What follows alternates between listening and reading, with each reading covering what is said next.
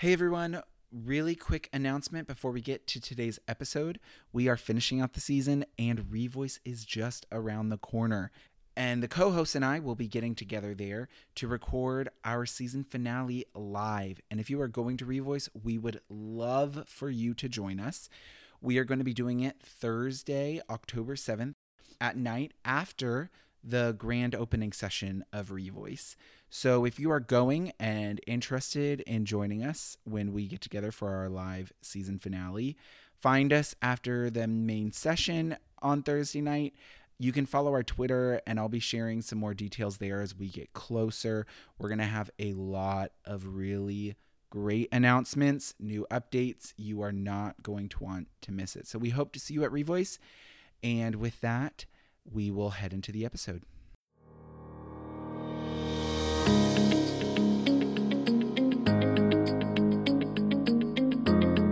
Welcome to the Life on Side B podcast. I am Sarah and I'm joined today with Shelby and Johanna Marie. I am so excited for this conversation. We're going to be talking about um, racial integration within Side B and like what it means to be included as black women. Um, I'm really excited for this episode. I hope that it comes from us as people of color to other people of color. I think we will be focusing a little bit more on the black experience because we're all black, but hopefully there's something to take away for everyone. Um, so how are y'all? How has your day been? What's been up? It's been pretty good. I had fun at work, working at a bookstore, asking people what kind of books they want. Cute. We love. That's good. I went out for fancy coffee and went on a walk and enjoying the early fall weather.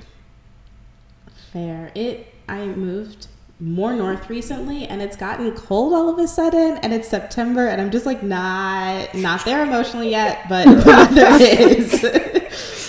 I yeah, I'm still in tank top energy and that is not it's not the vibe. Where I am it's definitely fall. Very much fall. Yeah. Mm. yeah, I'm in Florida and that is not the case. We still have a full month, maybe even a month and a half before fall really happens. So I'm where you are, do. Sarah. I'm like. I thought we would start with a fun question, um, and I have two. You can pick. You can answer both. Um, but it's what's your favorite comfort food, and then what or and or what album are you listening to right now? So my favorite comfort food. Hmm. It depends on the occasion, but vegan pizza is one of my go-tos for like a stressful day ending on a high note.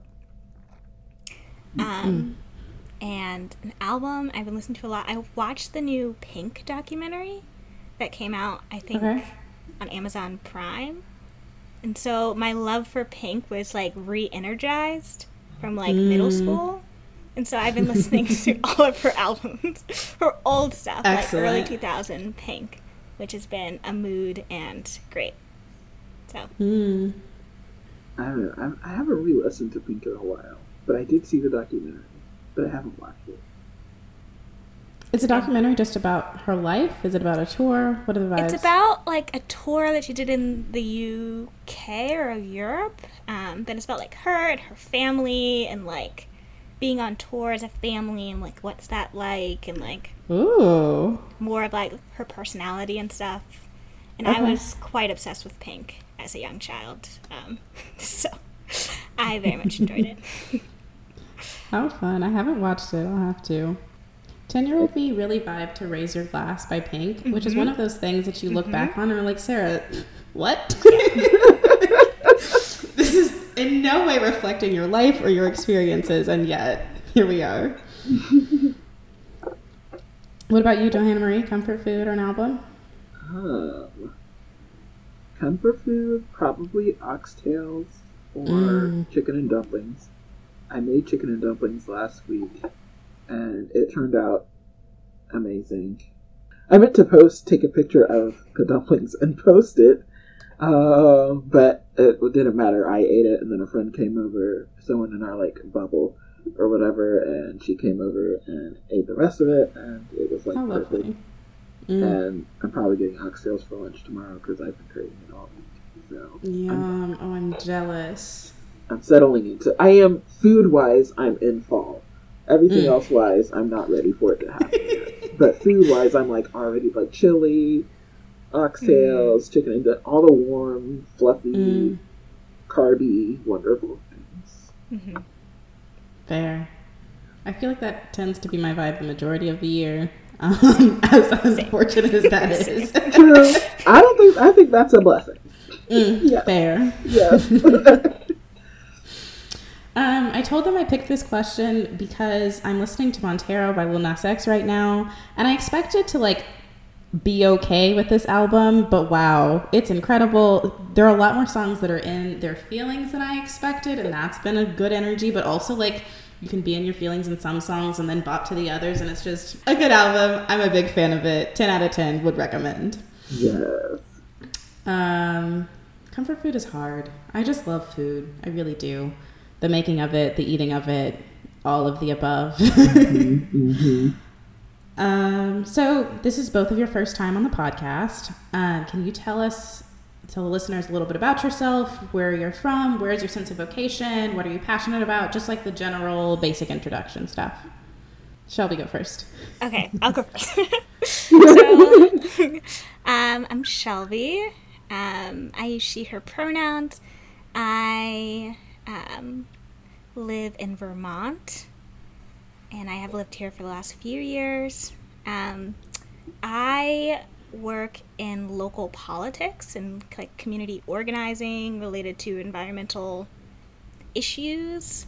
Um, and I would say I'm passionate about sports. I'm a huge sports lover. I'm mm. passionate about like building community, like throwing parties and having a good time. Um, and I'm passionate about coffee and good conversations. That's what I'll Love. Yeah. Um, I'm Johanna Marie. Um, where do I, Live? I live in Florida. I was about to say, where do I live? um, I live in Florida, as I said earlier. Um, I right now I work in admin at a university. Um, I also work on the weekends at a bookstore, which I'm finding utterly delightful. Um, so I am passionate about books and reading and history and poetry and art and all of those like fun, amazing things, and particularly you know how that is related to um, my faith as a Christian, how it's related mm. to blackness, how it's related to queerness. Like, I don't know. I just like mash it all together, and that's what I'm like passionate about. And also fashion and fashion history, art history. Yeah, I'm, yeah, mash it all together and see what comes out. I think that's what I'm passionate about. awesome. How fun. How do both of you identify within the queer circles and like what led you to being side B? What led you to using the language you use? Just a little bit more about that journey for some background. Um, how do uh, so Marie. How do I identify? I identify as bi, um, and cis, um, and black, um, African American. Um, and what led to me like being side B? I mean, I grew up in church. I grew up in fairly conservative evangelical church. So, like, the Orthodox sexual ethic, um, to me, like, that is where I was coming from when I started encountering, like, this conversation first with, like, other people, um, and with, like, family members who are coming out and things like that. Um, so for me, it was more of a process of figuring out okay, I do believe the Bible. I, you know, I have my own relationship with the Lord. I do, which means I believe He exists. I believe in Scripture. Um, so, kind of, where do we go from here? Mm. Um, was kind of the question, and I think for me, side B ended in the place where the place with the most uh, authenticity as well as the most faithfulness hmm. to the scripture. And that's kind of what I was like authenticity for queer people care from for cis like from cis people and faithfulness for both to the scripture that that's what I was looking for like how do we synthesize this and um, I that side B is kind of where I found that like specifically like I kind of felt found myself in that position without really meeting anyone or talking about it online oh, wow. Pretty much everyone I followed online was affirming. Everyone who was also queer in my real life was affirming. Um, so I was like, I just can't go there, but Side X is clearly messed up. Yet, like this is it was in like the 2000s, so it was all kind of falling apart. Every year there would be someone who was leaving the you know ex-gay world or getting married or leaving their kids or whatever. So it's like that's clearly not authentic and that's clearly not real. And in you know, and I'm also you know in college and in grad school and like I think there's a lot that people who are thinking about this who aren't you know saved they're facing this authentically and are really investigating what this experience is and trying to pretend that that has no value also doesn't ring true. Um, mm. So the question is where, what what is the cross section of this where I understand that queer people have like things to offer um, that doesn't throw out like us with the bathwater of orientation. um, the baby with the bathwater. Sorry, mixing metaphors there, but like doesn't throw us out with that. Um, and I kind of land on, well, I'm bi, and I'm going to be faithful to God. I'm not trying to change my orientation. That doesn't seem to work. So here we are. And then I met a friend and talked about it, and they're like, "Oh, I'm in like campus ministry. Have you heard of Wesley Hill?" Um, and I was like, "Oh, okay." And so on and so forth. Washing, waiting, spiritual friendship, the blog, and the book and just falling into that online world and actually meeting people. So yeah. I would say for me, I identify as a lesbian. I am black. I'm cis. Um, yeah, that's how I identify. Um, for me, for side B, I grew up religious, like going to church and stuff. Um, but sexuality wasn't really something that was really talked about for me growing up. Um, mm. So it was like mentioned on an off chance, but never like explicitly. Um, other than like kind of like some like purity culture stuff. But other than that, there was like no conversation about sexuality. Um, so yeah, so I realized in college um, that I wasn't straight. I wasn't sure what that meant. Um, so a lot of it was working through, um, I don't know, lots of fear of hell and what that means, and like, can I just like choose not to, like, if I follow this path that obviously leads away from God, so I don't want to do that, but I can't seem to change my attractions, and like, I like all these people, like, what do I do with that? So I didn't really know how to integrate it all. Um, but I had like my senior year of college, I had like a mystical slash experience where like I finally felt like God truly loved me as I was. So after mm. that, there was like a lot, long time of like discovery of like reading theology and books, like Washed and Waiting and things like that, of trying to like figure out how do I reconcile these two things being open to the possibility of being affirming or not affirming. Um, so that's kind of how I landed on side B.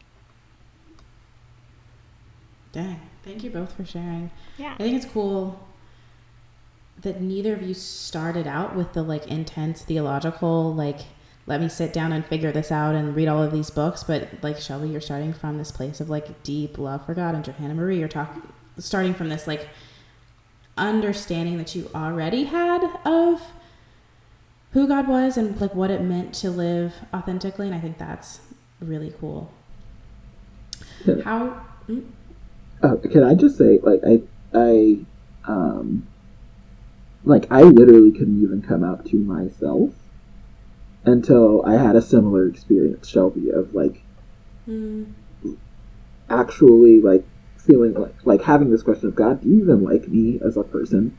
like not even do you just love me, but do you enjoy who I am? Do you look at me and you're like, oh, Johanna Marie, or is it like, oh, another human? And once that was settled, which that's like months of like processing and whatever, then that's when he was like, let's talk about this. The thing that you're like in the corner of your eye, not really acknowledging. So I don't know. I think that's so cool that we both have that like I don't know, just really a life affirming experience. Yeah. Yeah, I definitely had a coming out to God experience, which was weird because God knows everything, but also like having to say the words out loud was really big mm-hmm. for me, mm-hmm. um, and it changed a lot of things. Could both of you talk a little bit about like your racial and ethnic identity? I think you both mentioned identifying as Black or African American, but how that shapes the way you see the world. That's a really big question, um, and you could take that in whatever direction you want to. Well, I would say like being black in my race like shapes all parts of my experience. Like it's I can't really like separate it from any aspect of any of my experiences. Um, yeah.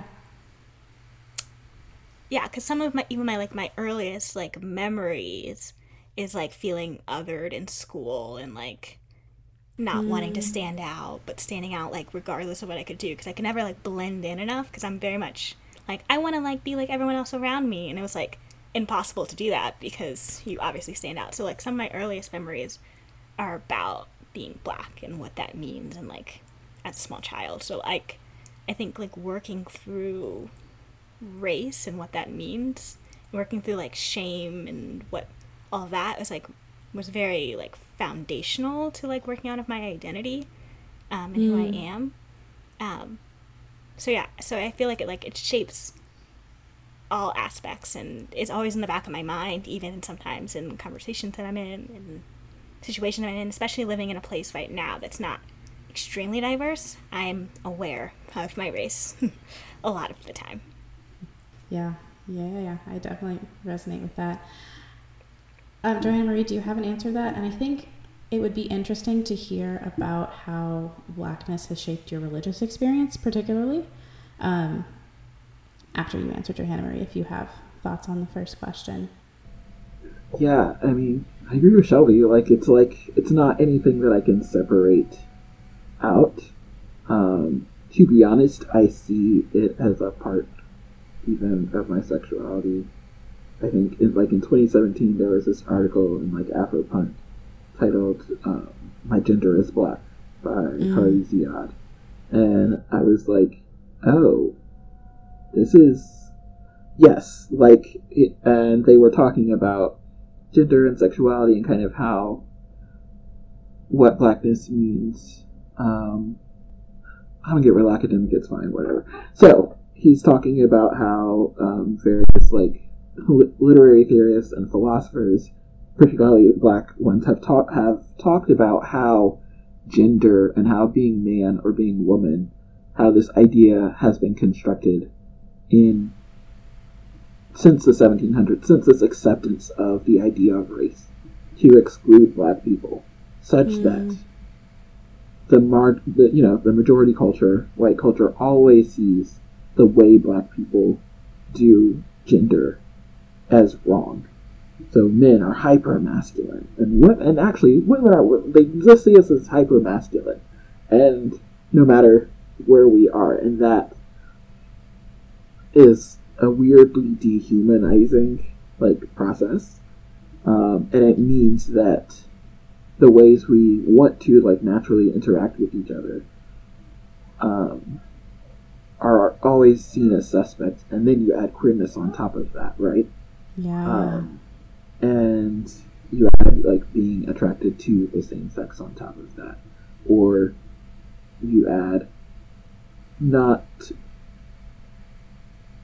like the gender you're being assigned not being the gender you're, you're like pretty sure that's not my gender actually on top of that like that like i don't know it, it really it adds a layer of complexity that makes it hard to like separate um, I was talking to another side B friend, and I was like, "So what do you call it when, like, I'm sure I'm a woman. So like I said, I'm cis. I was assigned female at birth, and I said, "Yep, that's me." But every time I go out in the world, um, it's questioned. Mm.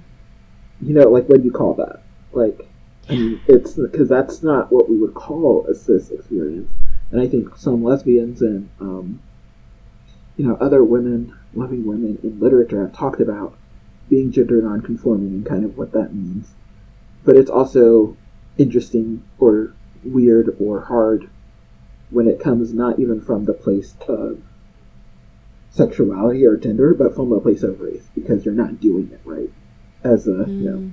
dark skinned black woman, as a fat black woman, as whatever or a black person of whatever gender. Like I don't know. There's just like other layer there, and it's hard, and it, I don't know when or how you can peel it apart or what things it doesn't affect. And that's not all, also not to say that it's all, all been all like like how does blackness affect you? Oh man, everything's hard. No, like I feel like church wise, um, like if we're talking about how race affects our spirituality and our faith, like church wise, I've pretty much always been in evangelical circles, which have been mostly white, except for when my dad uh, was pastoring a church that is the denomination came out of Nigeria. So again, neither of these are majority African American spaces. They're just two different spaces where culturally there's a lot of difference. Um, but my queer life in person, at least, has always been with my family and close friends, and it's always been full of black AFAB people um, who so who you know, and all of whom are affirming. So there's like been this weird mm. dichotomy of like mostly white evangelical Christian world, like online with people who are talking about that and committed to the same things I'm committed to. But in you know in person, you know almost everyone I know who is black and a woman who I'm pretty close with is not straight. so that's kind wow. of or and even like my academic life has been very black feminist, black womanist centered. So I don't know. It's been like a weird, like how do we balance these things? I don't know. Yeah. Oh, you said so many good things. I really want to read that my gender is black article. I I think it's so just like academically interesting to think about the ways that we construct gender or gender nonconformance and the ways that like I think sometimes doing it from just a gender lens misses so many of the nuances of the ways that we are shaped by the world around us. Yeah, wow. Um, Johanna Marie, not to put you on the spot, but can you say a little bit more about how you've reconciled the two? Of like being in these beautiful black affirming spaces, but then also being in these white evangelical spaces? Um, I think that's kind of if we're talking about like where we are spiritually or academically or personally, like that's kind of where I like I'm I. There was a the time of denial when we weren't talking about the fact that sometimes women are pretty, and also sometimes trans people who are not women are pretty, and everyone's actually it's everyone's pretty. we aren't taught, you know, we had the time where we didn't talk about that. Mm-hmm. And then I'm like, okay, Jesus, this is the thing. How do I reconcile this? It's like, okay, my personal relationship with the Lord reconciled that, but then didn't have very much community. Then finding side B people are like, okay, there's community here, there's support here, and there's a way to imagine like what your life will look like mm. if you are not married and if you are committed to um, celibacy or you know if you are married and what that looks like as a Christian and not hiding that. So I think that's kind of the next stage for me is like figuring out, okay, what it like how how do I blend these things? Because I, I do think that there's a lot that Christians miss. I mean we can see the evangelical kind of uproar about like critical race theory. Like I'm like, oh dang, well y'all definitely can't handle any of the other things these black women have to say. Oof. Because they just said what the thing that like 98% of black people agree with, and it was a problem.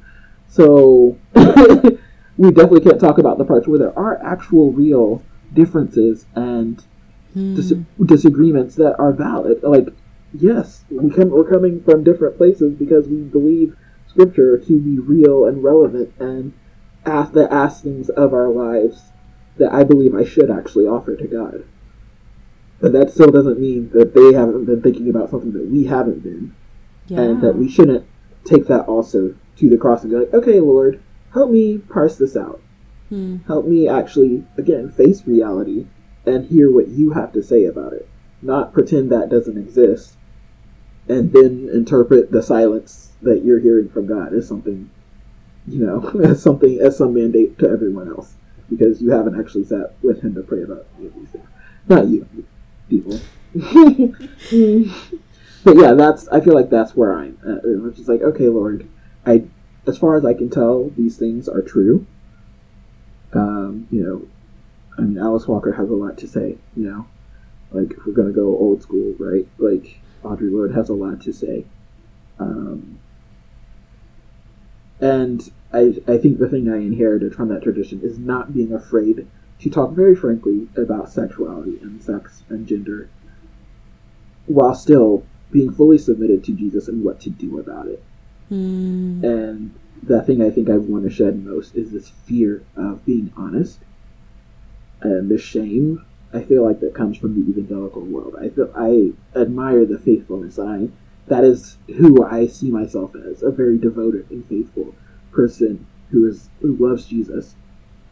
Um, but I don't think Jesus is afraid of those things. I don't think Jesus is afraid of our orientation. I don't think he's afraid of our gender.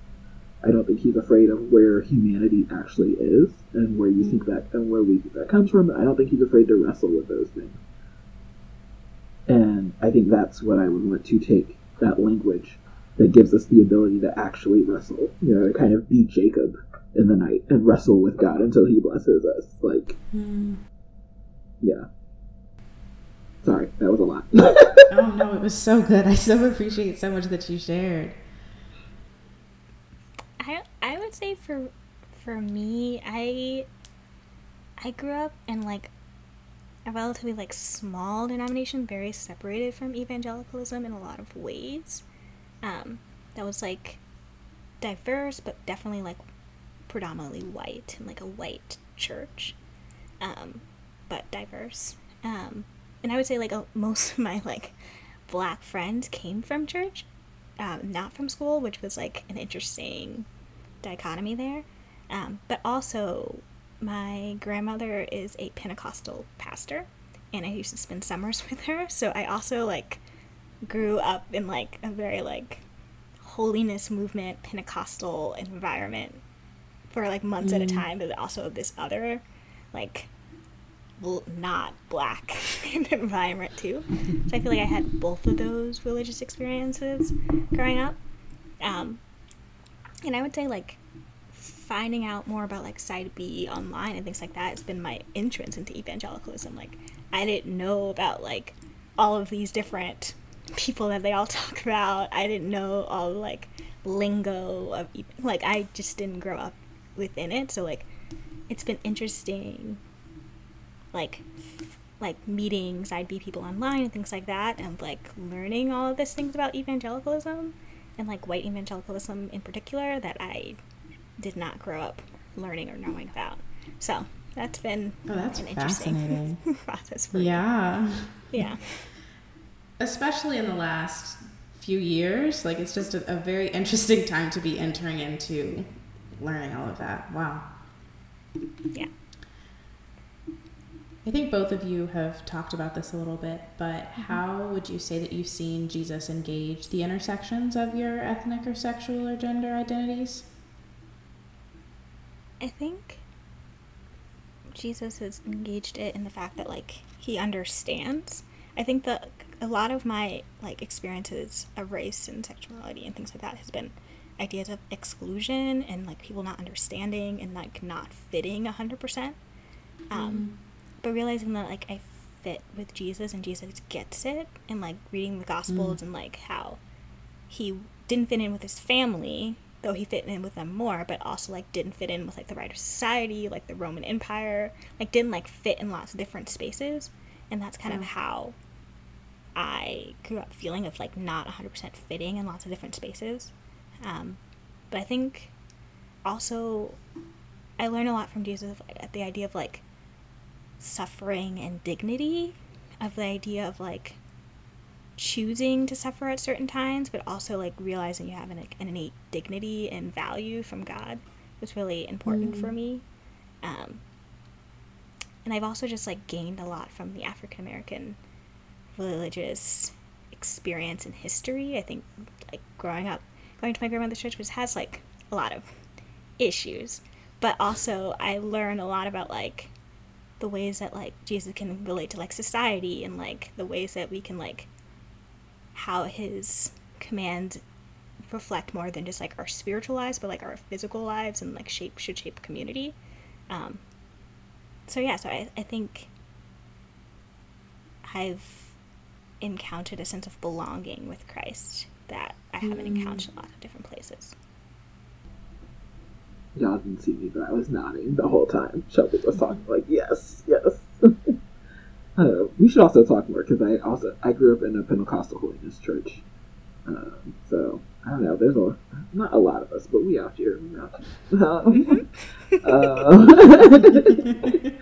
uh, uh, I I feel like it's almost hard to see because it's like the water I'm already in. Like, how is Jesus not? It, it would be more. It would say more to say how is he not? But like, I think my language for all of this has always been very scriptural. Like, when I was a teenager who was super depressed and couldn't like process my feelings, I just read the Psalms, prayed the Psalms. I taped all the super depressing. I printed them out in like super gothic fonts and cut them out and taped them to my walls. And people were like, "Okay, you're like, okay, girl, what, what, what's going on?" I'm like, "I don't know. My bones are crushed beneath the weight of." The arrow that is in my heart that the Lord is pressing on me. My uh, tears are my bread. That's what's going on. Like that's relatable. like hardcore Christian goth kid, like just mm. Read songs all day, or like renaming myself, like the names of um, Hosea's children.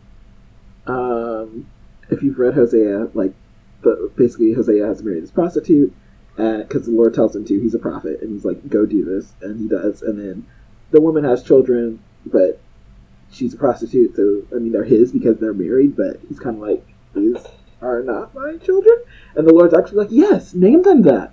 First of all, I don't know how these kids felt, but I was definitely as a depressed teenager, and the names are things like, um, not loved, not remembered, forgotten, not my people, and I was like, yes, Abel Loahab, forgotten, I am not loved, like, whatever.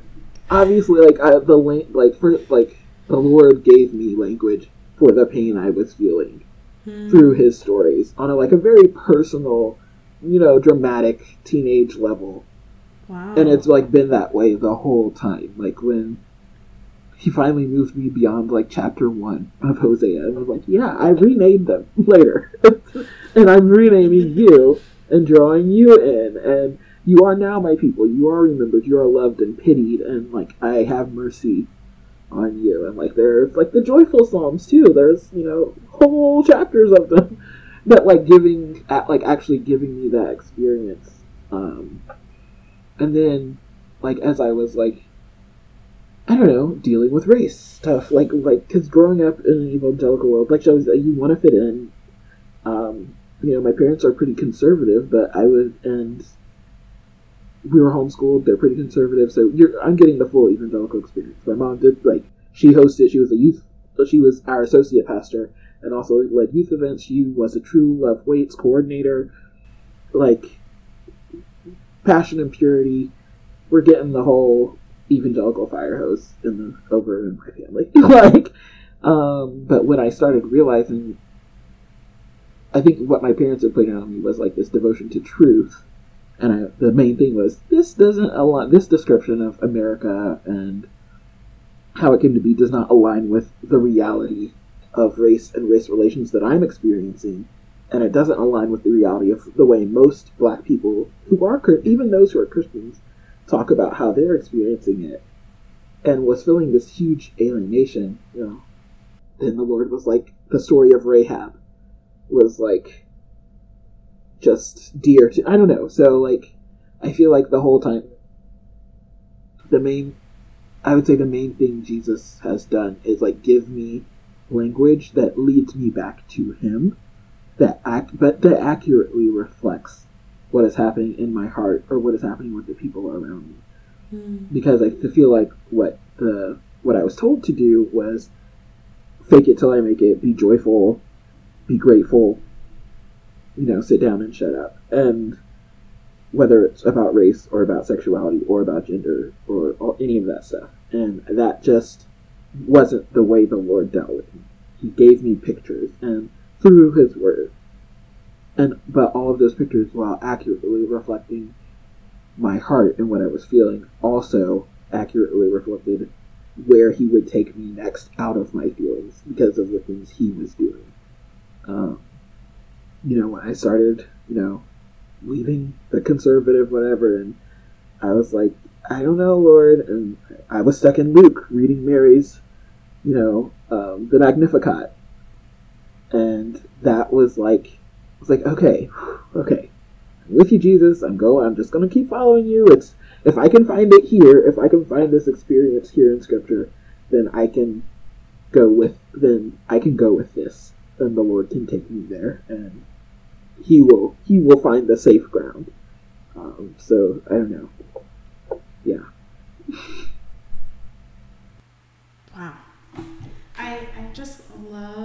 how both of you talked about like this experience of like Shelby you talked about like finding your sense of belonging with God and like God giving you the words for your experience through Johanna Marie. It's just so deeply personal.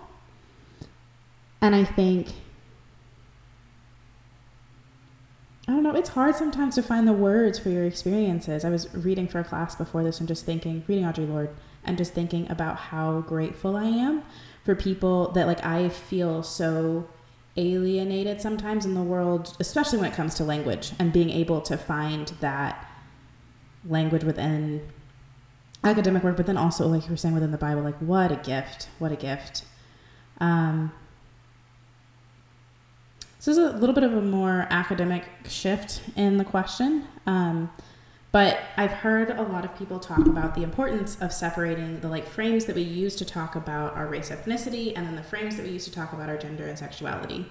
And I think even in this conversation, we've kind of blurred the two um, and talked about the ways that like one informs the other. Have you all, do you all find that separation important? Is it something that you've been able to do, or do you find the two kind of co constructing each other?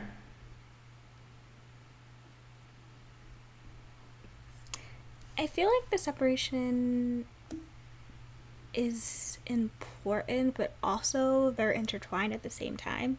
Like, hmm. I think mostly because I think about the two in different ways. Um, I think, I think one of the main reasons is because like I've always known myself to be black, but I haven't always known myself to be queer. So that's like a different kind of thing. Like I can go into a yeah. space and people see me as black. They don't know necessarily that I'm queer unless I like ex like disclose it. So there's like a disclosure, mm-hmm. like having to like put yourself out there aspect that's different than race. Like like you're automatically race whenever you enter a space, but you're not necessarily automatically mm-hmm. have all these other stereotypes put on you. So it's like actively choosing of that in some senses, um, yeah, which is yeah. different. Um, but I would say that um, they are intertwined in this fact that like I experience racism in queer spaces. So like mm. it's so like I experience that everywhere. Um and I think like the experience of racism just feels different than the experience of like any sort of like homophobia or something. Like it just feels different. I think because of the fact that like it's been with me longer, but I also know how to deal with it better in a sense. So it's like same mm. and different. Mm. Um, yeah. But yeah, I I think um, yeah, so they're definitely intertwined with to me, but also I can easily separate out the experiences too. Um, but I think, yeah, that's what I'll say. I lost my train of thought there. But. I mean, I think. So I've encountered this question mostly, I think, from people who are like Christians and committed to like um, racial reconciliation and racial justice, but don't and feel like if they express that they, they also must then express an affirming theology of like same-sex sexual relationships and marriage because of the discrimination factors and things like that um, and it's like well if you're against discrimination here why are you for discrimination there so on and so forth um, and to me like I think there are ways that they are the same. Like i.e., the discrimination factor, like discriminating against people such that they cannot find places to work, find places to live, feed themselves, shelter themselves, so on and so forth. I don't really care which one of the, like, whether it's race, sexuality, disability, gender, you know, I, I think there's ways that, oh, those are all the same and that people are owed, like, dignity. Mm. Uh, and, um, as Christians who believe that every human is made in the image of God, more than anyone, we owe other humans dignity because we believe we're seeing the image of God in the world, um, even if it is fallen or changed by sin in some way. Um, I think they're different, and actually, that one of the ways that because I had a recent conversation about this and I was like, well, first of all, the definite, like the things that make up the identity, the very definitions are different. Race is first.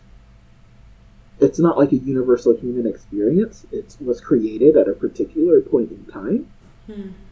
Um, it's an idea that was created by certain people, um, and then disseminated, and we've accepted that, and it and it's changed the world because when everyone agrees to think of things in a certain way that changes the world, like money, or we agree if we all agree the dollar is worth something, then suddenly it's worth something and you can buy food with it and you can do very real tangible things with that idea. And race is very similar. But ethnicity is, is like a universal human experience, so there's already a difference even there. Whereas people form groups, they form culture, and that they pass down that culture usually to their biological children, and often to people they adopt into that culture. Like, so that's universal. So race is different from ethnicity as an identity, and then how both of these things are different from sexuality is like there's not for both race and ethnicity there's a sense of history. Like you don't just pop out into the world a black person. You usually have to have black parents. Like that's I haven't met yet a black person who didn't have, whether biologically, usually almost always biologically. I'm like, I'm trying to, I'm guarding my words because I'm like, maybe this could happen. No, friend. Like, that's how this happens. Two black people have a black baby. That's what happens. That's how that identity was, that's the definition of it. That's how it's formed. Whereas anyone can be gay or bisexual or pansexual or trans Like, that's not dependent on your tendency, as we're discovering, might have something to do with your parents and their experiences, and that cover what happened in the womb or whatever. Blah blah blah. I'm not the science person. Talk to other side B science people. But anyone can be that. That's not something that's dependent on anyone else's relation to the world. Mm. Anyone can experience same-sex attraction. Anyone can be assigned a gender and then be like, mm, I don't think that's there's something not right here. this doesn't fit. um, Like, and we have record of that experience throughout the world in pretty much every culture. It's not so. The way those things work means necessarily there are going to be similarities and differences. Um, and I think as Christians, we tend to think that God has a purpose for sexuality and ethnicity and culture. And we tend to think the Bible has something to say about that. And one of those major differences is that, oh, the Lord, you know, if we're, you know, taking like an eschatological view, every tribe and tongue and worships before the Lord. Every nation brings something to the gift of God. And yet, at the end, we are made like the angels who don't marry or are given marriage to anyone of any sex or gender. Hmm. So, there's differences in the identity itself, there's differences in how scripturally we see God, you know, redeem these things that have been, in, in any aspect, have been like changed from what He planned. Um, so, yeah, I mean, there. I think there's just differences in personal experience, difference in the very definitions of how these identities come to be, and difference in like the way we see Scripture actually handle them. Um, yeah. And I think the way the differences in the way we see Scripture handle them have to do with the differences in the way they're experienced and formed and defined. Mm. Uh, so, yeah. And and I would also say I think the differences and similarities I think also has to do with culture in the sense mm-hmm. of like experiencing being a lesbian in a black space is different than in a white space so like those things change too so i think that's how they can intersect and like kind of ex- like change them. So, like, what it means to be gay and black is different than just like what it means to be gay. Um, and I think also like the history of, at least for like my family, the history of like thinking like, oh, like queerness and LGBT things have to do with like whiteness, like that's like a white thing, like mm. that's like a middle class white person's dilemma. Like we don't deal with those things. Like either you've been like enmeshed in whiteness in some sense, or you've been like recruited by someone, or like someone told me um, to like into this into this like group. Like you don't just like naturally or are part of it. Like you have been like co-opted or recruited in some sort of way. Um, mm-hmm, mm-hmm. And so I think also as a person who's like, experienced black spaces and black life, I think that influences the way I think about my sexuality because of those my family background and culture. Yeah, yeah, absolutely. I don't know. I have such feelings about like that narrative. Like y'all say that, but then it's like you erase from the to like really make that a thing. You have to erase from the family tree all the aunts and uncles who just never got married or let's be honest, like our age, all the like great aunts and great uncles, particularly usually great uncles who passed away, you know, from AIDS, like, you know, something that like my dad, you know, didn't tell me about till like probably five years. Oh yeah, Uncle so and so, he died in like eighty something, or it was probably from AIDS. I was like, oh, so and he like we're in the South, okay, in these small segregated towns. There's he was there was no way he was co-opted by anyone. Like that's all you see with black people and you're related to like 50% of them. Like in the 50s, 60s, 70s, in these like rural southern towns. Like you're just, I don't know. It's one of the most. I feel like whenever I encounter that, it's one of the most tiring narratives because it's like I don't even know how to break down the obviousness of this falsity at this point. Yeah. Like y'all just keeping secrets. That's just what it is. Keeping secrets and then pretending like the facade is reality. And I think Sorry, I just got real black for a second. oh no, I appreciate it. like, tell the I truth think... and shame the devil, okay? Mm. And I think it also just ignores the rich sexuality that we see in like African cultures way, way, way back when, and these beautiful ways of understanding like gender and sexuality and the ways that people related to each other. Um, I went to this panel called "Is Queerness a White Invasion?" and it was the first time that I had actually learned what this looked like in non predominantly white context. Not mm, geographically. And it was just like, why have I been robbed of this rich history? Why are we pretending that this is just a thing that we all of a sudden, black people, are allowed to engage? Um, going back a little bit to the theme of inclusion, um, we've talked a lot throughout the episode about side B spaces being predominantly white. How have the two of you found your sense of belonging or sense of community within the side B world?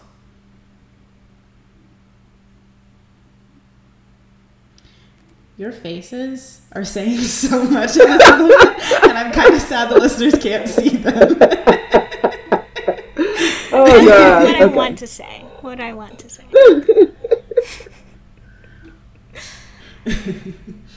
I will say that it has been about as receptive and inclusive as the wider evangelical world. Mm. Which is to say, not very. Um, and I think, as usual, you find, especially if you're someone who is conscious of these things and chooses to make relationships accordingly, you find people, right? You find your people. That's kind of how we're here. We've kind of through friendships and whatever, trickled down until we found a group of people which, oh, hey, there's like at least three of us. but the reason there's even three of us is because it was comfortable a comfortable enough space with people who actually care and are listening. Mm. But it took time to find that, right? It, you you you go from place to place, and you're like, oh, mm, mm-hmm. we were vibing on scripture, and then you said something that made me have to um, you know, say a word of prayer. Uh, you know, like the wider space is about the same as the evangelical world, which it's on fire right now. So mm. we, yeah, but there are, but it's also true that there are people who are genuinely committed to making space for women, making space for AFAB folks, making space for um, black people and you it just takes time to find to like mm. find your people.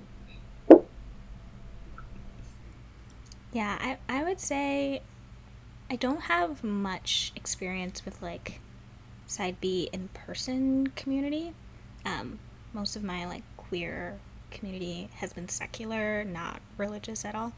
Um, but i would say that I've found a sense of belonging in like side B spaces for sure, in some senses. Um, I think what's been challenging is that there's a lot of, a lot of these spaces like there's like a culture of whiteness, like there's like the white culture, like a white way of engaging with issues. There's a, like a white way of dealing with arguments. There's like a white way of like thinking about the world that's never really examined all that often in these spaces. So I think that's mm the challenging bit. Um, but I think also I've like some of my closest relationships are white people, so I love white people. But I think there's like there's a challenge of having to like explain a history, um, mm. and also not being able to kind of like fall back on like a shared like upbringing and connection. Like I feel more easily connected to black folks than I do people who are queer. Like even if they're mm. straight, like I feel like a more sense of connection almost automatically because of like a shared history um, than I do to queer folks. Fascinating. Yeah, that makes sense. I think I resonate with that. I, feel like we've we might have mentioned this in passing before, but like how you go into how um, kind of piggybacking off what you said, Shelby, like just a white way of interacting with people, which and it's hard to define until it's in the moment. and then you can be like, hey, here's how I would have done this, and here's how this would have been received, or here's what I would have said if I were amongst my family, uh, you know, church family, whatever, you know, at, you know, at work. Um, I work at an HBCU, so it's mostly black. Um, and it, how here's how it would have been said and received. But I will say because growing up, like it really is true that queer people find each other. Because I will say a solid eighty percent of my friend group is no longer straight. But like growing up, um, so some of that I've I've begun to realize. I feel like I, Shelby, and I'm not saying you're wrong. I'm just talking about my experience. But like, um, I used to think, oh, I'm just comfortable with black people, whether they're queer or not. But then realizing, oh wait, all the black people that I'm comfortable with, whose language I speak, and who are just like ripping off each other, most of them aren't straight. like, so like, having to like, learning to parse that you know, part, learning to like examine that and be like, oh, maybe I think that was that's a specifically black thing. That's a specifically black gay thing, black queer thing. Like, oh wait, there's another level of this, and because people just don't be straight, man. Like, I mean, some are, um, many are actually, but like, I don't know. We, I don't know that finding each other subconsciously thing is so ridiculously real. Yeah. Yeah. I'm like, give it a decade, y'all. Just see what shakes out. what would you all say are tools that, because of your experience as a black person in the U.S., um, that you have because of that experience, or like because of that history and because of that culture, that have enriched your faith or enriched your understanding of your sexuality? I feel like this is another one of those questions that has kind of been sprinkled through the episode. But is there anything that you can like explicitly think about that you want to talk about? Yeah, I've definitely had um, experiences with friends who were going through, I think, particularly like white queer friends who were going through like discrimination and different things like that for like the first time and able to like give language to what they're experiencing. Like, oh, like when I walk into a space, I feel like I don't 100% like whatever. It's like, yeah, that's like discrimination. Like, that's not being included. Like, that's what that is. Um, and helping to give language to that. Um, I would say also because I'm I'm just like used to not expecting to fit in like at work or in church or in these other spaces of having to build my own community. I think that's something that I've brought into queer spaces the idea of like importance of building community and family because you can't like expect the world to provide that for you um, mm. is something that i definitely i think draws on being black in america um, i think also i've definitely like learned from like my parents and like things like that like when do you assimilate when do you fight back like Oof. when do you like push versus like I have to like have a job, so I have to like figure this out versus like having yeah. to stand up at every single thing.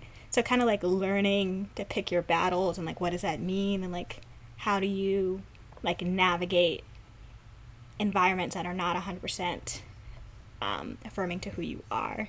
Something I definitely learned from my family and stuff like that.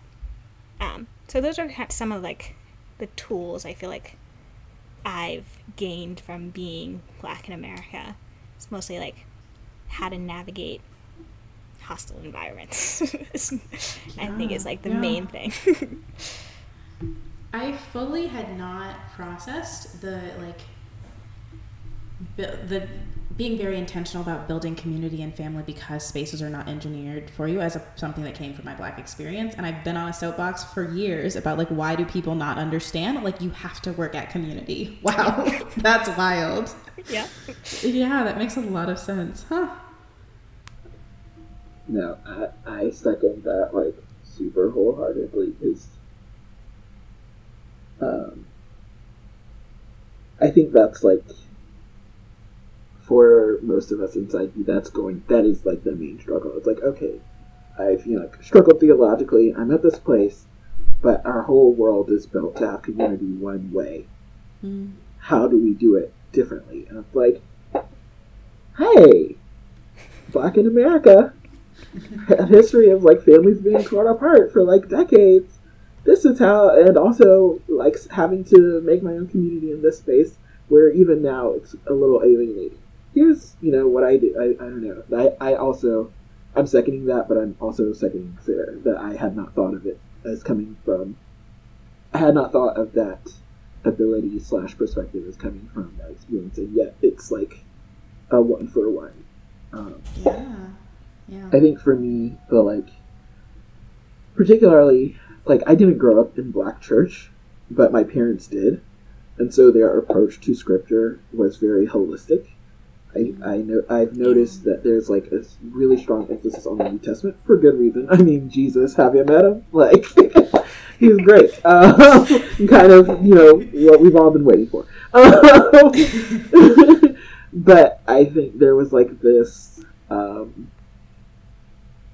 acceptance of like whole the whole scripture and real and not just acceptance, but like what really seeing yourself in every part of the story and like mm. yes understanding the historical context like apart from yourself and your experiences but that only adds to like the richness. And like i think for some of us we're like looking for like spiritual language for like where am where am i even in the world wilderness? And the lord's like you are here.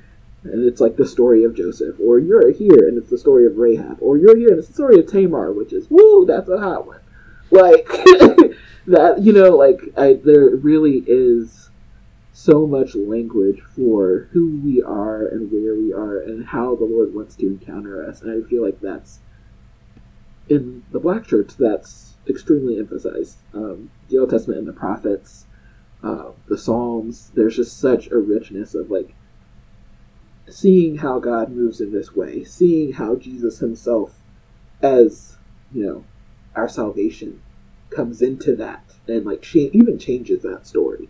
Like, what does it mean for Rahab that she is like the ancestor or one of the ancestors of Jesus? Like, how does that change her story from something that feels mostly unsatisfying, to be honest? Like it's kind of good, but it's kind of bad.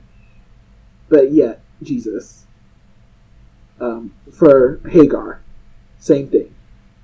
Like, this kind of story that ends kind of like yay, but also what? And it's like, but Jesus, I don't know. Mm. I, don't, I feel okay. I'm, I'm rewind. I feel like I was getting into like preaching mode. If you say "but Jesus" three times, you're automatically preaching. So, but like, I don't know. Like, we need language, and I feel like the Lord really is like that is a human need to understand and be able to process healthfully mm. to have language for your experiences. And the Lord really does want to provide that for us. And I think you have to be open to like the whole of scripture and the marginalized parts, the like smaller parts, the hidden stories, or the mm. stories we just don't talk about that often, to really get that language. Like there's so much. I don't know. Yeah. Judges, man, the book of, of Judges is wild. yes. just going off of that, I think also like growing up especially like my mom and like my parents definitely like reading themselves into scripture is definitely impacted the way that I approach scripture. Like, yeah, I'm right here and that's me and like that's how God views me and like that's us and like also like the not shying away from the judgment aspects of like yeah, God will like fight for you and might like destroy people on your behalf because they treated you badly. And like it's okay to like mm-hmm. want that.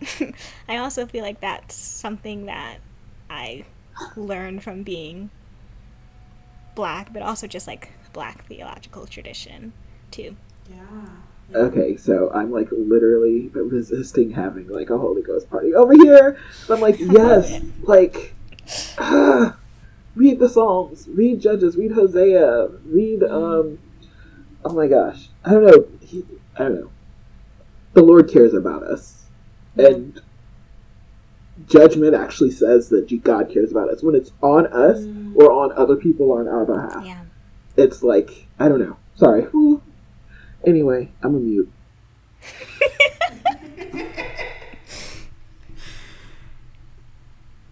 Man, Jesus is so cool, and I think Jesus through the lens of the like Black theological experience. Uh, wow. I think one of the, the big things that I am taking away from this conversation is just the reminder. Um, of how clearly we see our experience in the scripture and that I think sometimes I feel like I'm going through something new and that like there are no words for this experience and no other human person has ever experienced this level of XYZ thing that I'm feeling. But the reminder like, no, no, no, no, no. like go look in the text and see all of these people who were going through these things and what God was teaching them and how God was speaking to them. Um, yeah, so thank you both for ministering to me in that way. I think for our last question, we're about to in the episode, but the question is if you could talk to baby queer you, what would you want them to know about finding their place in the world, about being black and queer? Just like what message would you send to 10, 20 years ago you? I think my first thing would be like, she's not worth it. Because that's a whole nother thing of like, don't cry for that person. mm. she's not worth it. That would be my first thing. But I think another thing would be that you're going to find the places where you fit and not fitting isn't a sign that like you don't have value and worth it's just another sign that this world mm. is not our home and we're not going to 100% fit here um, mm. I think also i would say to i think when i was young i because i was discovering like my queerness in a very white environment, I thought I had to like take on aspects of like white culture in order to be queer. And like telling myself you don't have to do that. Like you can you can be who you are without having like change yourself to fit into a certain type of culture. Like you can just be you. Um, hmm. so that's what I would say to baby me.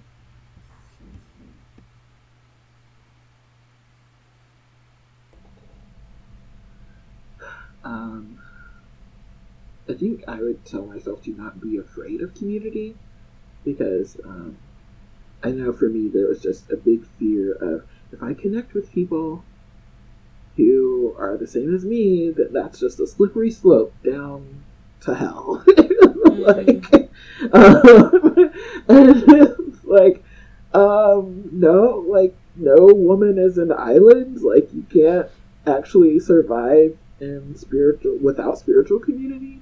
Like no one can in any context, and that's not even how the Lord really works. And um, I don't know. I, I think I was just afraid for a very long time of like speaking out, of reaching out, of either scared that I would search and not find people, or find people and I wouldn't fit, or find people and I would fit, and then fall in love. And that's you know the most that's the worst thing that can happen to an LGBT person that's Christian is falling in love. Like. Mm I'm like, and I'm saying that in like slash sarcasm. Um, like, yeah, um, and I think people don't. I've seen this before, and I feel like it's worth saying, particularly to anyone who is of color and is listening. Um, I feel like people don't understand what that means to for Christian culture to emphasize love and marriage so much and then to find out you're LGBT and realize, no, that's actually, according to the church, the worst thing that could possibly happen to you mm. is falling in love. The thing that you've longed for and that our whole culture says is whether you're secular or Christian says is like necessary. And then it's like, no, this is the thing that will undo you. Mm. Um, and being, I, I would just go back in time and be like, that is not true. Um, and also even if it were true, you still need community, and so you'll just have to like you just have to be brave enough to go find that community. Uh, mm. It just took me a super long time that it didn't have to. So, yeah. Yeah. Well, thank you both so much for being here, for sharing your stories. I feel like this is one of those episodes that we could do three more episodes on because I have so many more questions and so many more things that I um, want to talk about. Um, but yeah, thank you all for being here. It was great. Thank you for having me.